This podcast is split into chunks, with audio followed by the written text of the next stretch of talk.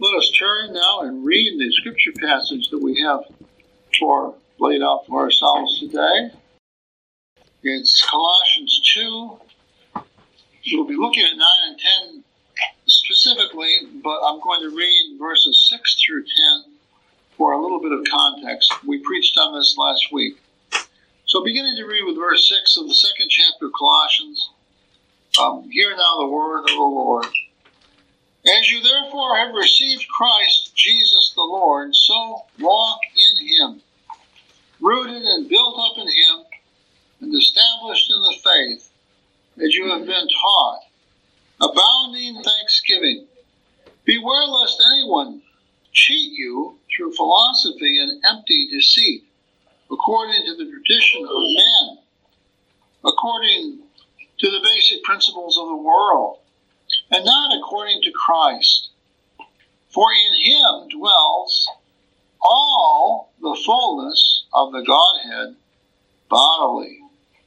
You are complete in him who is the head of all principality and power.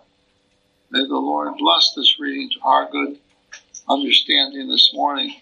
Now, I've given you an outline in the in the uh, in the bulletin, um, six point outline of how God, just some examples of how God manifested Himself in the person of Christ.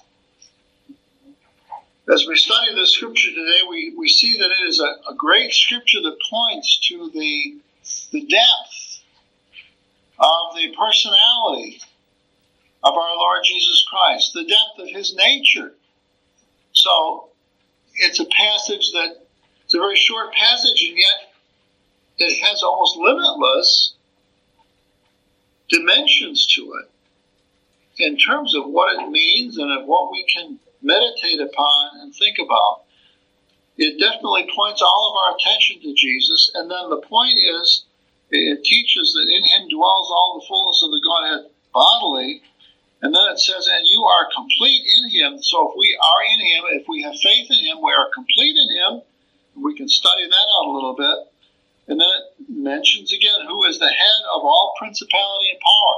Paul has been, Paul has been emphasizing how our Lord Jesus Christ, as he came into the world, became the preeminent person in all of world history, far more important than any scientist, any political leader, any great general like Alexander the Great, or any of the emperors of Rome.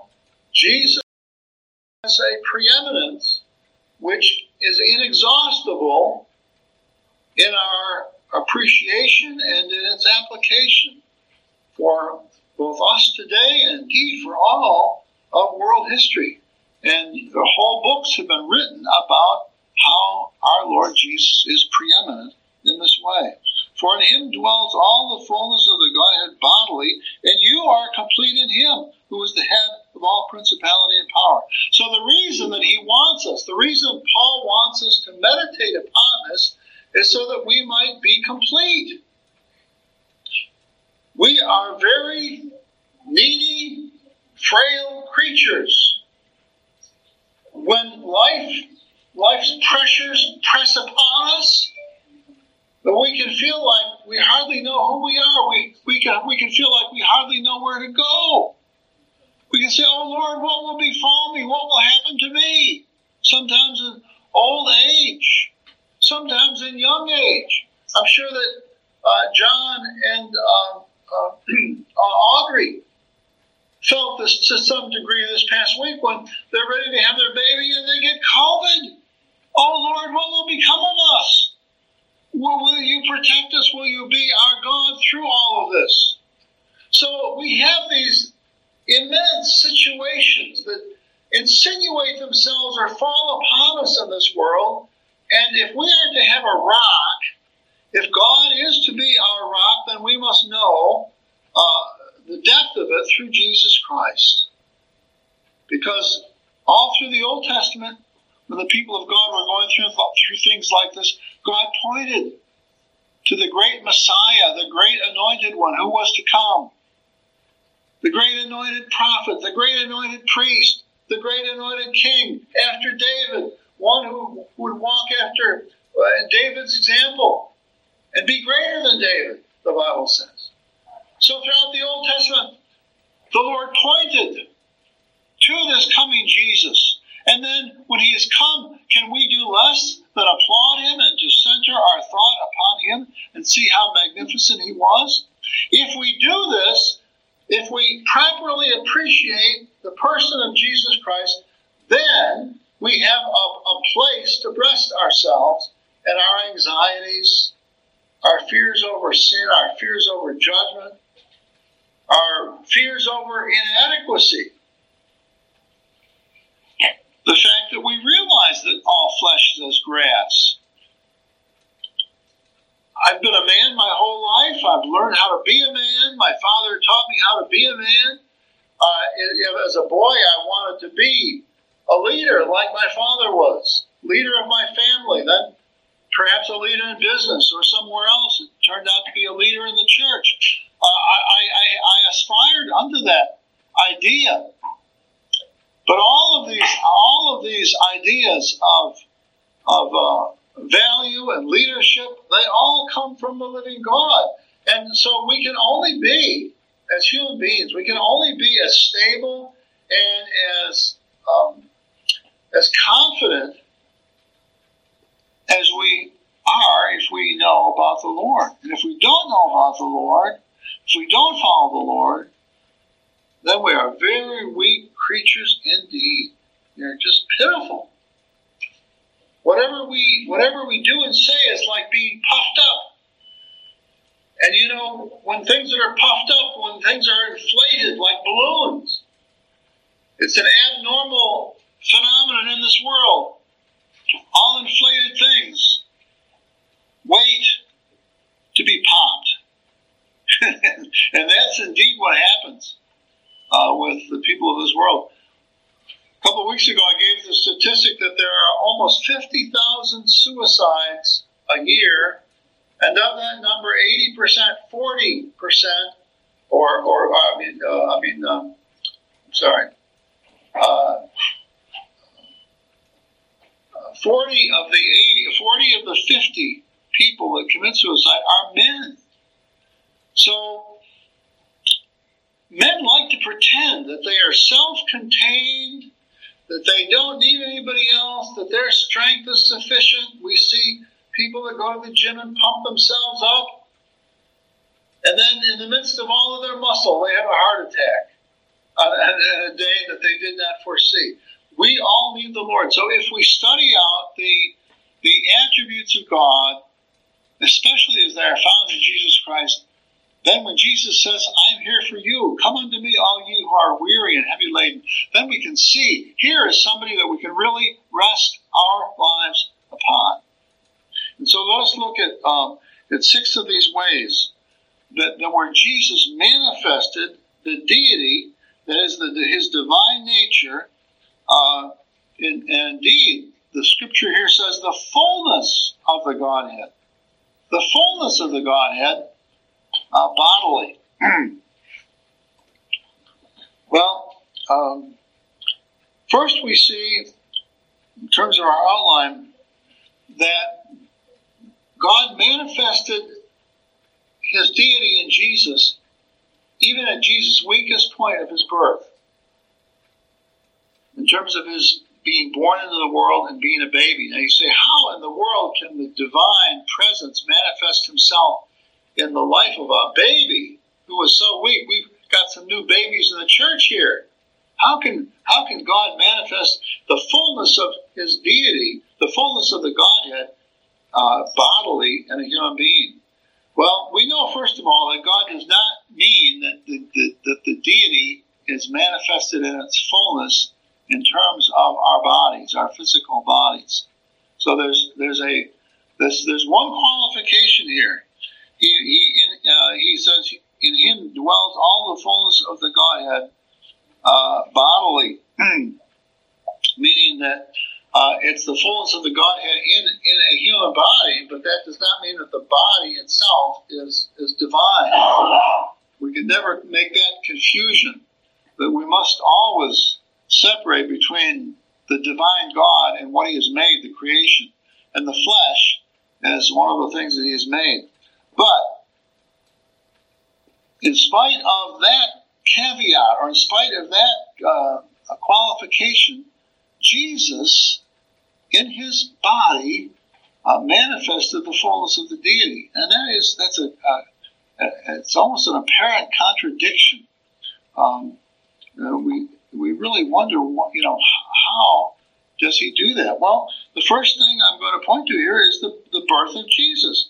Now, in the birth of Jesus, we see that even though Jesus was a baby, and even though Jesus was very weak in the flesh, that there was amazing strength being manifested in his birth. If you look at the birth narratives of the Gospels, the first one is Matthew, and it's found in Matthew 1. And it starts the genealogy of Jesus uh, at, near the earlier on in Abraham. And um, it says Abraham begot Isaac, and then it goes on for 12 generations. Abraham begot Isaac, Isaac begot uh, uh, Jacob, Jacob begot Judah. And so there are 12 12 generations of names there. Then there's another head on David in verse, uh, verse, see that, verse 7? Uh, no, it's verse 6 and a half. Uh, David is the, the head of the second group of 12. David the king begot Solomon um, by her who had been the wife of Uriah.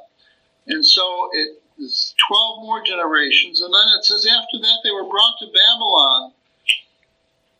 And Jeconiah begot uh, Shealtiel, Shealtiel begot Zerubbabel.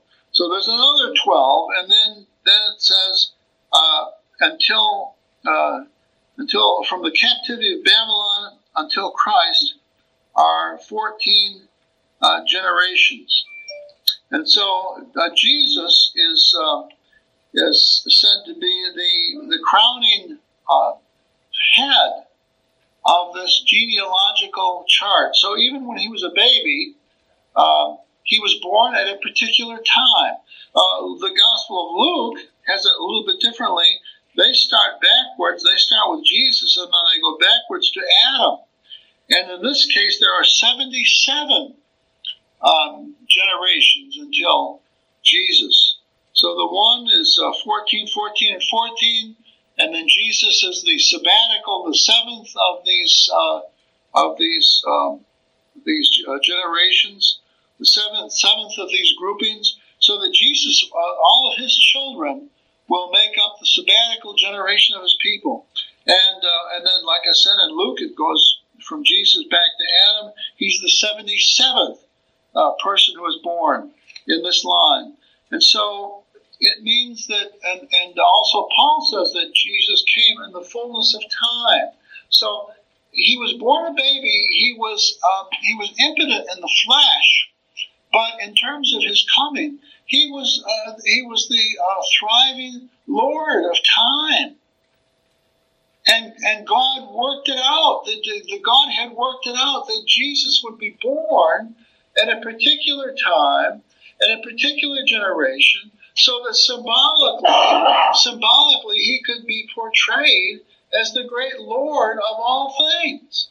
And we know that uh, the calendar, the Christian calendar, was completely changed, or the calendar of the West of the Roman Empire was completely changed uh, based upon the birth of our Lord Jesus Christ.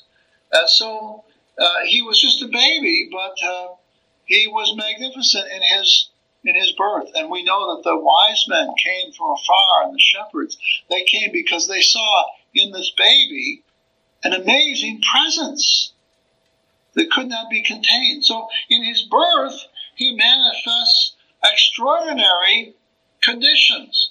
And so the title of the sermon is uh, Jesus Extraordinarius, uh, uh, the, the, the, the, one who is uh, amazing and indeed is the fullness of the Godhead, as it says in Colossians chapter 2. We think of the early ministry of Jesus, how the synagogues had been going on for generations. There were synagogues in Babylon, there were synagogues in old Israel where the people would gather for worship weekly when they weren't going to the temple, the, the great feast days of the Lord.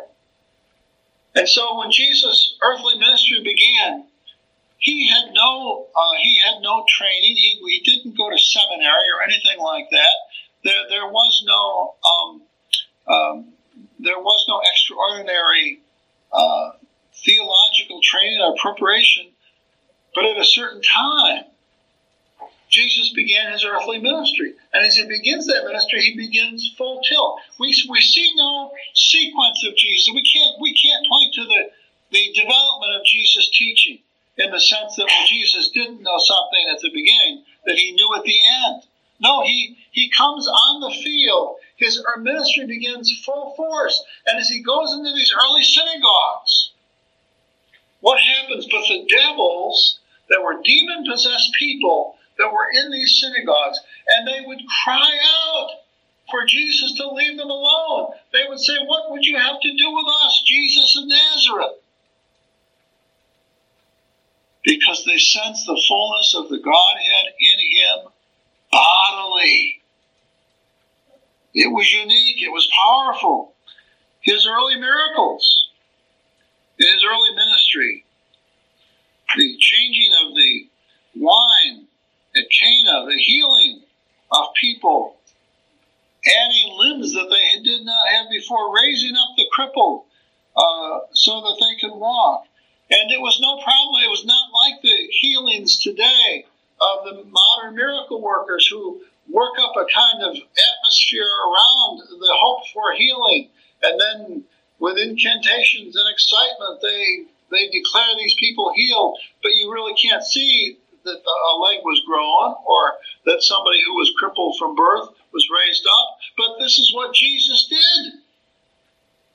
He was manifesting the power of the divine God in this world in a way that was anti scientific, that went against the ordinary rule of things, the ordinary rule of things in this world.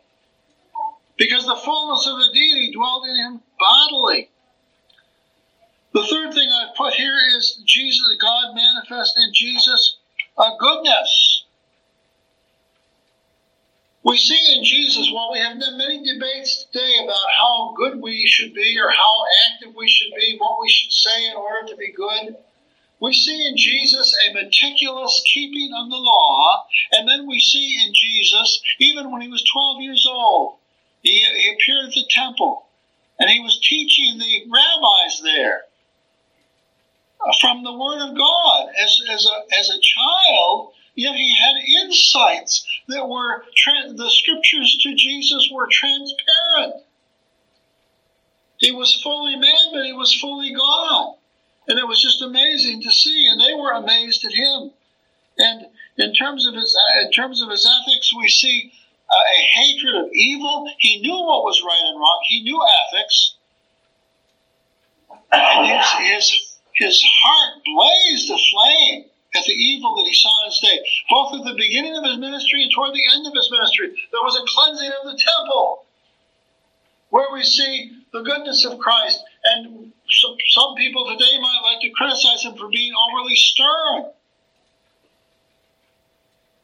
But the religious enterprise of that day was deaf and blind it, did, it was not promoting the gospel according to Moses and certainly according to Christ. It was not promoting this idea that our lives were owed to God because they were sinful, that we needed something to die for us. We needed to die ourselves. And if not us, we needed uh, an expi- expiation for ourselves, a, a substitution for ourselves. They were not teaching these things. And so Jesus came into the temple and he saw the leaders of Israel the people who, who should have been the sharpest, who should have been the, the, the, the shepherds who were helping their people to find the Lord, he found them buying and selling more and more, uh, more, uh, more concerned about the money that they made for themselves and for the enterprise, for the bureaucracy, than they were about real, about real human life. And so he flew into a rage, but it was not a rage based upon misunderstanding. It was not a rage based upon selfishness. It was not a rage based upon excessive anger. It was a rage that was entirely righteous, which was even more terrifying to the people in the temple at that time because they understood, God brought them to understand the righteousness of this one who uh, has had, had reached a point of anger. And then we see Jesus, in terms of his goodness, we see, you know, the greatest commandment is to love God with all your heart, your soul, and your mind. We see the goodness of Christ in the entire love that he had for the Father. I've mentioned this before, but uh, true, true faith and true worship and true ethics has to do with the love of God. And our Lord Jesus Christ, there was not a moment of his life, there was not a breath that he breathed that was not full of the love of, of the love for uh, the Father above in heaven. He loved God the Father with all the love that you could love. Uh, there was never a moment when it flagged. There was never a moment when it parted. There was never a moment when his ardor slipped away. And at the end of his life, you think of the prayer. He would go into prayer and he'd come back and his disciples were sleeping or weary. And Jesus would exhort them that the day was at hand, that they must, they must see that the mission of God uh, needed to be done. Give yourselves to prayer. He had, there was not a moment where he, he, he has uh, his ardor flagged from that great mission that he had. So the, the love, the divine love of God was always there, burning brightly in the life of Jesus. Was this not? Was this not what arrested the disciples? as Jesus spoke with them, the fishermen at Lake Sea of Galilee. Later on, after he was gone, they said, when he spoke to us, did our hearts not burn within us? There's a power to goodness. It makes us feel puny by comparison. And we know that we should be that way, but we're not. But when Jesus was there, their hearts burned within them because they saw the beauty of goodness in the Lord Jesus Christ. and and there was a power to that. Uh, we can mention the knowledge of Jesus Christ, dealing with the Samaritan woman, um, dealing with Judas, Matthew 23 and 24, where he's talking about the future, the divine mind, the fullness of the Godhead dwelt in Jesus bodily. When we can think, we can think of the holiness of God dwelling with Jesus. Those passages in the scripture where Jesus was went to the temple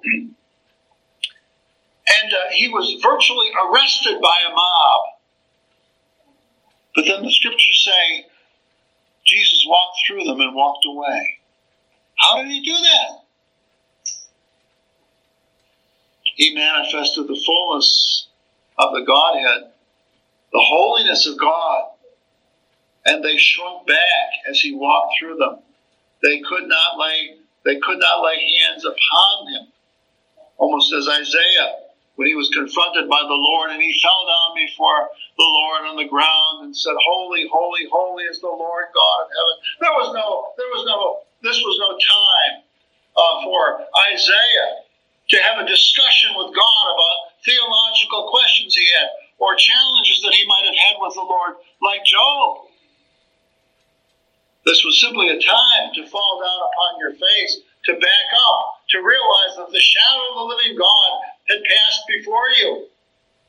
And flesh was not able to deal with the greatness of God.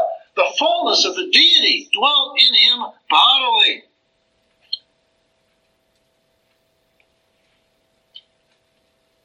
Even the world, the oceans, and the storms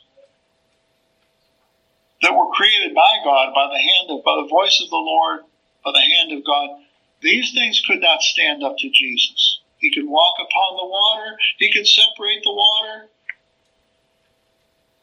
He could do with nature whatever he wanted because the fullness of the deity dwelt in him bodily.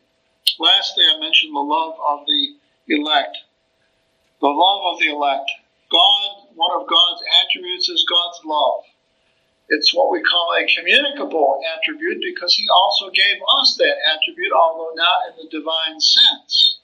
We're not as powerful as God with our love. Our love is not omnipotent, uh, omniscient, all of these other attributes as they blend into love. But it's still a love, and it's a lovely thing that God, a beautiful thing that God gives us when we are able to love one another. Well, God had this love for the elect, for his people, for those for whom he had chosen to be his children for all eternity. And when Jesus came, he said he came to give his life for the sheep.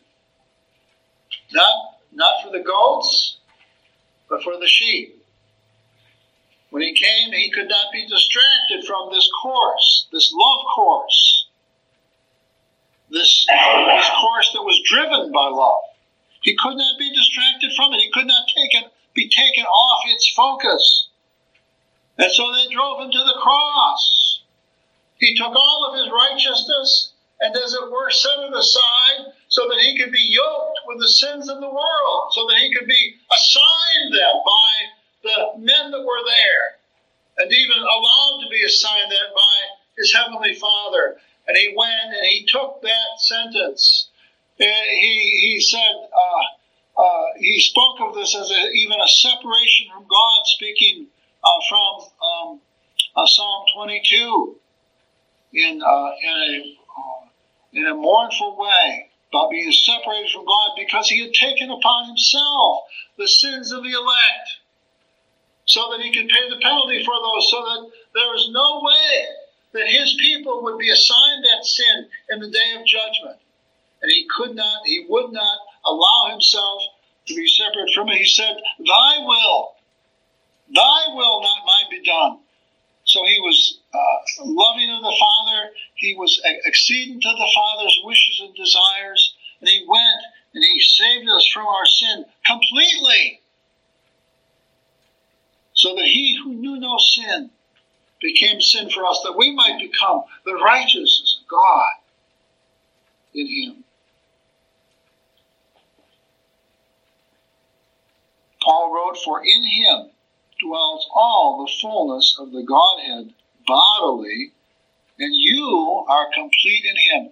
If you put your faith in Jesus Christ, you are complete in him. God will not call you to have any more anything else in the day of judgment than He's already given you in Jesus Christ, because Jesus Christ is the fullness of the Godhead bodily.